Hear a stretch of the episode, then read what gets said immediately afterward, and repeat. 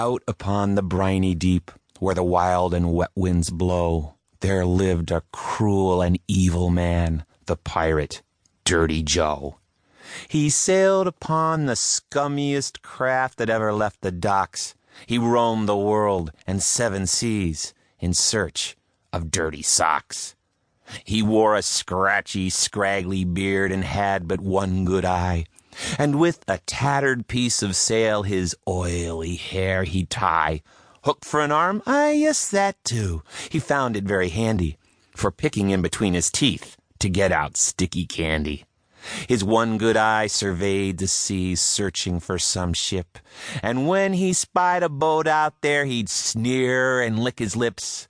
All hands on deck, he'd order. There's treasure to be had. He'd shake his one fist in the air and laugh like he were mad. Fire a cannon, cross the bow, board the other craft, make the crew take off their shoes, and with a horrid laugh, he tied the sailors all up tight and robbed them of their socks and left their ship a floundering to run up on the rocks.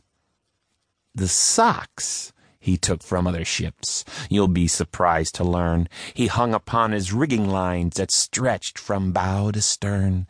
They flapped and fluttered in the breeze, five hundred little flags, and the smell that those old socks gave off was enough to make you gag. From China to the Ivory Coast, Australia up to Spain, the pirate did his dirty work across the bounding main. You could always tell a boat Joe robbed by looking at the crew, for fear was deep within their eyes, and all their toes were blue. Till one day, as he sailed his ship somewhere near Mandalay, his lookout spied another boat beating across the bay. Aha, said Joe, we'll get that boat. We'll catch him now by thunder. For sure as I am Dirty Joe, there's socks there we can plunder. The pirates cheered and set their sails to catch up with their prey. They sharpened up their swords and knives. The boat danced in the spray. But suddenly the cheering stopped. The wind, it gave a moan.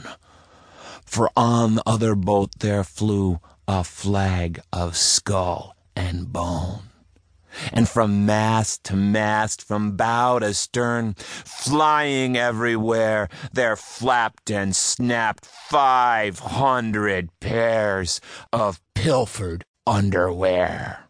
Boxers big and boxers small, with stripes and polka dots, and tidy whities hung there too, like the ones your grandpa's got and lined up on the other deck, armed with swords and knives, was a sight that made the men all shake and fear for their own lives. One hundred pirate women waved their daggers and their swords, and a woman pirate captain yelled, Girls, let's climb aboard. It's Stinky Annie, someone said, and her band of smelly varmints. She captures every boat she can and takes their undergarments. Then all is lost, another said. We don't have a chance. You can't be a pirate if you don't have underpants. You lily livered lunks of lard, lashed out Dirty Joe. What sort of pirates are you, lads? That's what I want to know. We'll show them. We'll take their boat. We'll tie them up, he roared. We'll take their socks and their sneakers too and throw 'em overboard. The pirates there with Dirty Joe screamed and cheered and yelled. Someone blew a whistle. Someone rang a bell. And as the boats drew closer still, the pirates cursed and muttered, while a thousand pair of underwear and socks all flapped and fluttered. Finally, the two boats met. On the waves they rocked. Get 'em now, boys! Joe cried out. Take off all their socks! But even as the men attacked the women waiting there, Stinky Ann called to her crew, Girls, get their underwear! It was an awful battle, a loud and raucous fray.